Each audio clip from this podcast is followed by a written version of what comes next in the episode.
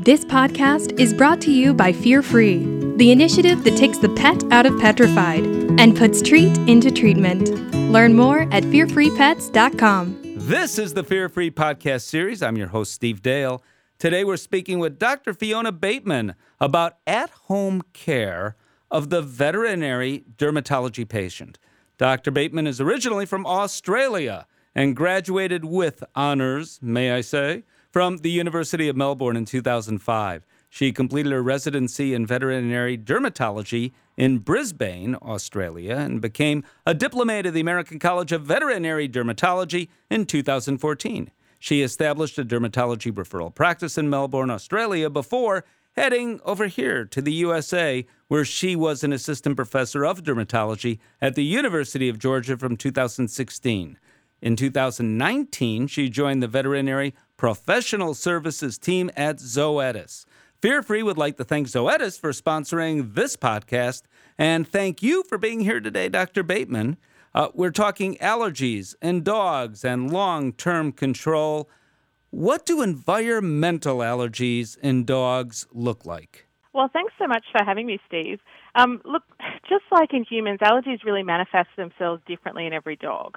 So for some, it may be a seasonal occurrence, and I'm based in Georgia, and where I am right now, it's pretty common to have a seasonal flare in the spring when we have this heavy pollen burst. It's usually pine pollen. And then again, we have this flare in the fall, which is usually associated with ragweed pollen levels. So for some dogs, it's seasonal. For other dogs, it tends to be a more of a year-round concern, and that really depends on what they're allergic to. In terms of clinical signs, whilst every dog is different, there are some typical patterns we see, such as rubbing of the face, scratching of the ears, licking the paws, rubbing the body excessively, so particularly up underneath, so the chest, the belly, and around the genital area, on the ground, on the carpet, on the furniture. And that can be a really classic sign of allergies in dogs. Mm-hmm. Are there degrees of itchiness? So on a daily basis, on a minute-by-minute basis, I suspect, people say, my dog is itching to you, because your job is to hear those people say, my dog is itchy. When they say that, you have to break it down, I assume. Is it that the dog itches like once a day, once a week, once every 2 minutes? I mean, is there a degree or a way to measure itchiness? Yeah, absolutely. And I think it's really important for me to have that ongoing discussion with my patient's owners or my pet parents about that. It's not just an initial visit question. That's something that I really keep track of over time. And any human who has skin conditions like eczema or psoriasis, they'll tell you itch is really an urgent medical condition, and it takes a huge toll emotionally on the patient. And I think for us as veterinarians, we know that itch isn't just a concern for that pet. It's a problem for that whole family. So it's interesting. In fact, we know that the quality of life scores for owners, not just pets, are lower. So that is, their quality of life is poor when there is a burden of chronic skin disease in their pets. So in terms of tracking the itch, I think that's so important, because we don't know whether our therapeutics are working or not if we've got no way to objectively measure that. So one of the tools that I like to use the most is called an itch tracker, and that's a validated scale with descriptors that let owners judge how itchy their dog is on a scale of 1 to 100. That number's then used not just as a baseline, but as I mentioned, it tracks the effectiveness of treatment, or perhaps the ineffectiveness of treatments over time. And you can really get those itch trackers. There are several of them in the published literature, but probably the easiest way is there is a website. It's called the Science of Stronger Bonds, so www.scienceofstrongerbonds.com. And if you have a look under the resources section there, we actually have that itch tracker that's downloadable, and that can be really, really useful. I use it all the time in my practice. The other thing that's really important is a thorough history, and that should be no big surprise to any veterinarian out there. But asking questions specifically about what months of the year the dog might have been affected, how itchy it was, any travel history, so did the dog always live in the local environment or has it come from out of state? And I often ask about the owner's allergies as well. Lots of people have allergies these days, and it's amazing that so many owners are flaring with their allergy symptoms at the same time that their dogs are. And I find that is a really useful in to having a discussion about allergies and how they're similar and how sometimes they're different to human allergies as well. That's fascinating that the client, the human client, is sneezing while the dog is scratching, you know? Absolutely, yeah. We see it again in the spring and the fall in Georgia. It depends where you are in the country, but it's not uncommon for me to have a discussion with pet parents and they say, oh my gosh, you know, I've been sneezing more recently. So that's a really helpful in for me because we now have something in common with our pet and we can sympathize with how they're suffering at home as well. How do you decide which treatment to use to control the itch in each patient? I'm talking about canine patient in this case. Sure. Yeah, and it's interesting because the disease can manifest differently in every patient. So some dogs might lick their feet, other dogs might get ear infections, you know, another dog might get all of the above. But as a dermatologist, I aim to really collaborate with the referring veterinarian and the patient's family about what's going to be that best long-term treatment for them. And it's going to potentially be different for every dog. So we use the term anchor therapy, which is a single, sustainable and effective treatment that controls the majority of the symptoms for the majority of the time. And as I said, for every dog, that might be something different. There's a number of treatment options available to owners. Well, right. So it's an individualized thing. So how do you go about selecting the best treatment for each dog?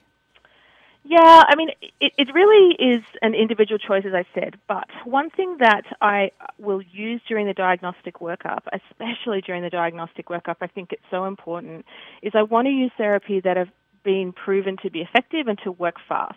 So one of my first-line choices is Apoquel, and the name of that, the drug name is Oclacitinib. And that tablet has a rapid onset of efficacy. It starts within 4 hours and controls that itch in the vast majority of dogs within 24 hours. So it makes it ideal to give it to the patient first line to get that itch under control quickly. That, I think, gives the patient and the owner some relief and really gets them on board with your recommendations then for the diagnostic workup. I also use it for stop and start itch control during the diagnostic workup and for flares. So I really can't believe how much has changed in the last 5 or 6 years of veterinary dermatology, but Apoquel's been around now for over 7 years and has been used in close to 8 million dogs. So we know it's a trusted, it's a proven choice, and that, along with Cytopoint, have really been game changers in my specialty, particularly with allergic animals. Well, I think game changer is the right way to put it, by the way. Do you find that one medication or treatment is better than another? So, yeah, this is the interesting part. Some dogs will respond differently, and even related dogs can respond differently. So we know that there is a potential genetic basis to environmental allergy, and so you would think that if you have, let's say, siblings, they would respond to the same treatment, but that's not always the case. So it's definitely not a one-size-fits-all approach. And I remember one family in practice, they had 2 French bulldogs.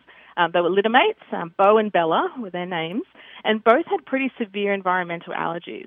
So over time, Bo responded really well to allergen-specific immunotherapy. So that's allergy shots or allergy desensitization. Whereas for Bella, who we also tried this with, that really didn't work at all. So instead, her anchor therapy was Apoquel, which controlled her signs beautifully. And she's been on that for a number of years now and is still doing really well. What's another? Yeah, go ahead. I'm sorry.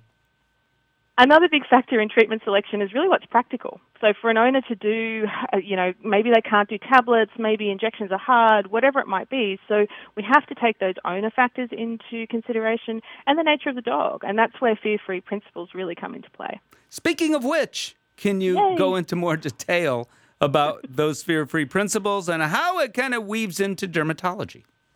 Yeah, absolutely. I think Fear Free really has a major role in dermatology, and encouraging owners to start conditioning their pets to receive treats, particularly in a specific location in the house, for me is really helpful. I, in fact, do this with my own dog. So I adopted a new puppy within the last year or so, and I knew because of all his skin conditions, he would need long-term medications. So I wanted to make sure he was really comfortable with being examined, having his feet looked at, having his ears looked at, but also to receive oral medications. And I wanted him to be as comfortable with that as quickly as possible. So I make giving oral medications a really fun and special event, and we have a variety of treats that we use and an abundance of praise and attention. He loves it. And later in life, for people that have done that, especially from puppies into adulthood, when that dog needs medication, that dog can be called back to that wherever that room was in the house where the treats are normally given, and it makes it much, much easier. The dog is not suspicious that you're trying to pill them. They just think it's regular treat time. So do you have any other tips for conditioning dogs to happily, he says, receive medication? Can that be done? Absolutely. And I think, you know, other than making it part of the routine, I also like to try and trick the dogs as well. And it's a fun game to play with them. So what I'll do is I'll give those oral medications, and I have myself, I do it myself, but I also have my owners give a small treat first that doesn't contain that medication. And then we give the second treat that has the medication craftily hidden inside it. And then I go ahead and give a third treat as a reward. And that way the dogs are, I mean, they're smart. So we don't want them suspecting that there's something hidden in every bite that they get. I also rotate those treats. So, you know, if cheese is your dog's jam and that's going to work for that dog for the rest of its life, that's great. But sometimes you'll find, especially with fussy eaters, you might have to switch out treats from time to time so they don't become conditioned to the same medication each time. Steve, you practice fear-free techniques.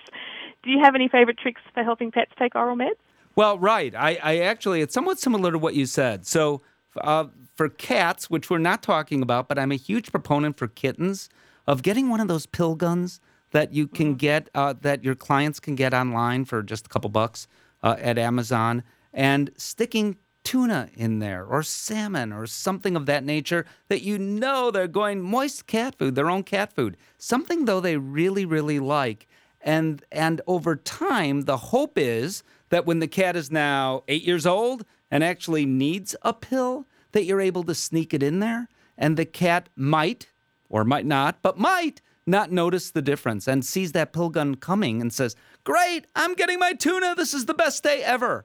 So that's one idea. And the other is even playing with dogs, more roulette than what you're talking about, because we know the best kind of reinforcement is intermittent reinforcement that is unpredictable. So it's the roulette table. So rather than consistently every second or consistently every third time that they get the pill, so the little bit of, I don't know, hot dog, whatever the artillery is that you're using, turkey dog. And with your patients, it may be more specific. You know, it may be tougher because they may have a food allergy, right? But whatever it is that they can, that they really like, that you approve of, maybe the second one is the pill. Then the next day, the third one is the pill. Then the next day, the second one is the pill. Then the next day, the fourth one. So the dog never knows, and you never know because you don't remember if you're like me.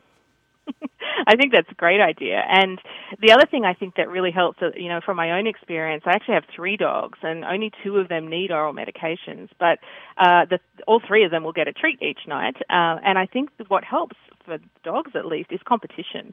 You know, the dog that gets that extra treat with no medication, he's a huge fan of treat time. And when all three of them are sitting in a row waiting for their treat, you know, it makes them just snap up that treat real quick, and they don't even have a chance to think about it. So I really can't overstate the importance of routine. I think, you know, the timing is important for the animals too. They kind of get used to everyone settling down for the night. It's treat time.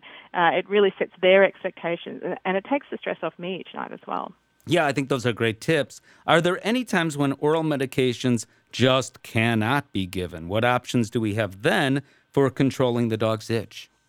Yeah, absolutely. There are cases where oral medications are just too much of a challenge, either for the pet or for the pet owner, sometimes both. And in those cases, it may be worth considering injectable medications. And we have a number of options. Cytopoint is a great one, and you may be able to further reduce your itchy, allergic dog and pet parents' anxiety and stress by giving that Cytopoint injection in the vet office to avoid problems around medication time. So the reason I really like Cytopoint, it's an excellent choice of therapy to reduce the burden of care for busy owners as well, for dogs that are difficult to pill, dogs that have serious infections, and for early onset allergic patients. You know, we're certainly seeing allergies present under 12 months of age, and that's where Cytopoint really shines. It is labelled for use every 4 to 8 weeks as needed to control the signs of itch associated with atopic or allergic dermatitis. So that frequency of injections is low, and there is a spectrum there. You know, some dogs will need it every 4 weeks. I've certainly had a couple of dogs that just have seasonal flares. They might need an injection in spring and an injection in fall, and then they're kind of done until the next year. So that's definitely a great option to have. Another option for an injectable treatment would be allergen-specific immunotherapy or allergy shots, as I mentioned before. These really need to be given under the direction of a veterinarian and are most often done under the guidance of a veterinary dermatologist. So medications can obviously improve the dog's quality of life. We know that. what about the owner's quality of life? Yeah, and it's so important. And I think as veterinarians, we need to recognize that we're treating the dog, but the effect we have is not just on that dog, it's on the whole immediate family. And I mentioned quality of life before. We actually have some studies, and one of the recent multi-center studies, we had 68 dogs with atopic dermatitis, and they were given a Cytopoint injection. And what we saw was that as soon as day 7 after that injection, those dogs' itch scores decreased by 57%. And that decrease in the pet's itch score was directly correlated with a more than doubling of the owner quality of life scores within 7 days. And that really shows how owners' lives were improved when their pets were less itchy, especially if that treatment didn't increase that owner burden of care. Well, and I can even go further than that. I mean, we know statistically that a whole lot of people, depending on the data you read, it could be more than half of those with companion animals and dogs in particular share not only our bedroom space, but our beds with the dog. And if the dog is itching and itching and itching at 3 a.m, well, you get up at 8 a.m, not having slept very well. The dog can nap a lot during the day. You might not be able to do that. And over time, we have sleep-deprived people coming into your clinic saying, I just can't take it anymore. What do I do? So, yes, what you said is very important. Doctor, are there adjunctive therapies that veterinarians may prescribe in addition to the pet's anchor therapy? Absolutely. And allergic dogs commonly have secondary skin infections. And it happens for a number of reasons. And the constant scratching does make infection control really important for these dogs in the long term. So dogs with recurrent skin infections often benefit from regular bathing and topical therapy like sprays, mousses, or even medicated wipes. Mm-hmm. Now, we're here free on a fear-free podcast, so I must ask you about fear-free principles. How did they come into play here? And this is one of my favorite things, so I'm glad we're talking about this today. Fear-free principles are so important, again, for topicals. And I have my own dog that on topical therapy as well, so I've experienced this firsthand within the last year or so.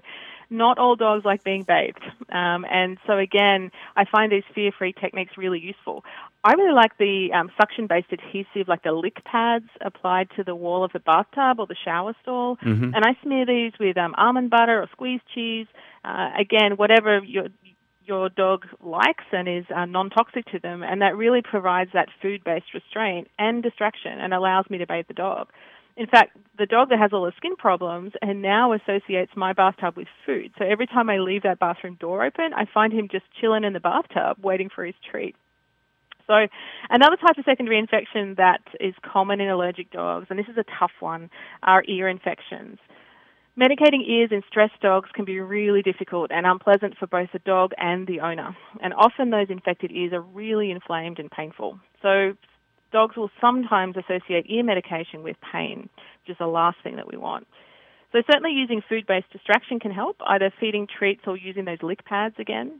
Other techniques include using long-lasting commercial odor packs or those thermoreversible ear hydrogels, which are usually applied at the clinic, sometimes under sedation, and they can last 7 days or more, depending on the product chosen.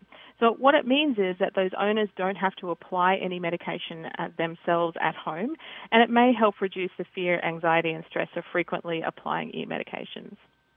You know, we probably underestimate how stressful those itchy dogs are. I mean, no one can explain to them, to my knowledge, exactly what's going on and why it's going on. So do you have any final thoughts that you'd like to share specifically about fear-free at-home care for those itchy dogs? Yeah, I agree, Steve. And I think we also sometimes underestimate how stressful those chronic itchy skin disease cases are for the owners. Mm-hmm. I certainly didn't recognize how much it affected my life in terms of stress, lack of sleep that you mentioned, and just overall concern for my dog until I owned a dog with atopic disease. And now I have a whole new level of empathy for my clients. Professionally, it also affected my practice and my staff. You know, when those owners were anxious and sleep deprived and stressed about the many treatments required to manage their pet's chronic illness, like allergies. There were very many more phone calls and emails that had to be answered, which in turn increased the stress on the staff in my practice. I think that's why, for me, it comes down to communication. Environmental allergies, and particularly in dogs, are lifelong, and flares of those allergies are going to happen. That's why it's so important to have those lines of communication open with our clients and set up those realistic expectations early on. I wish I could magically cure all allergies with a single treatment, but that's just not going to happen. In the meantime, we aim to find that anchor therapy, whatever it is for that dog, for long-term itch control, and provide our clients with fear-free techniques right from the initial visit through the diagnostic workup of their itch to long-term management and treatment of the itch at home. Dr. Fiona Bateman, thank you so much for your time today, and to Zoetis for sponsoring this podcast. Thank you, Dr. Bateman. Absolutely. Thanks so much, Steve. If you're already registered for Fear Free, be sure to keep up with all the fear-free happenings, access the new toolbox items, and find all the additional courses at fearfreepets.com. And, of course, if you're not registered, find everything you need to get started at fearfreepets.com. If you're a member interested in pursuing practice certification, get more details on the same site under the Veterinary About section. And if you're a pet owner who just stumbled upon this podcast, learn more about the resources we have for you at fearfreehappyhomes.com. This podcast is sponsored by Zoetis, the makers of treatments including Apoquel and Cytopoint. Important safety information. Do not use Apoquel Oclacitinib tablet in dogs less than 12 months of age or those with serious infections. Apoquel may increase the chances of developing serious infections and may cause existing parasitic skin infestations or pre-existing cancers to get worse. Apoquel has not been tested in dogs receiving some medications, including some commonly used to treat skin conditions such as corticosteroids and cyclosporine. Do not use in breeding pregnant or lactating dogs. Most common side effects are vomiting and diarrhea. Apoquel has been used safely with many common medications, including parasiticides, antibiotics, and vaccines. For more information, please see full prescribing information at apoquel.com. Apoquel indications: control of pruritus, itching associated with allergic dermatitis, and control of atopic dermatitis in dogs at least 12 months of age. Cytopoint indications. Cytopoint has been shown to be effective for treatment of dogs against allergic dermatitis and atopic dermatitis. Zoetis is dedicated to changing the way we approach canine pruritus to protect the bonds that matter most. Visit scienceofstrongerbonds.com for more information. For more information on fear-free principles, visit fearfreepets.com and share fearfreehappyhomes.com with your clients.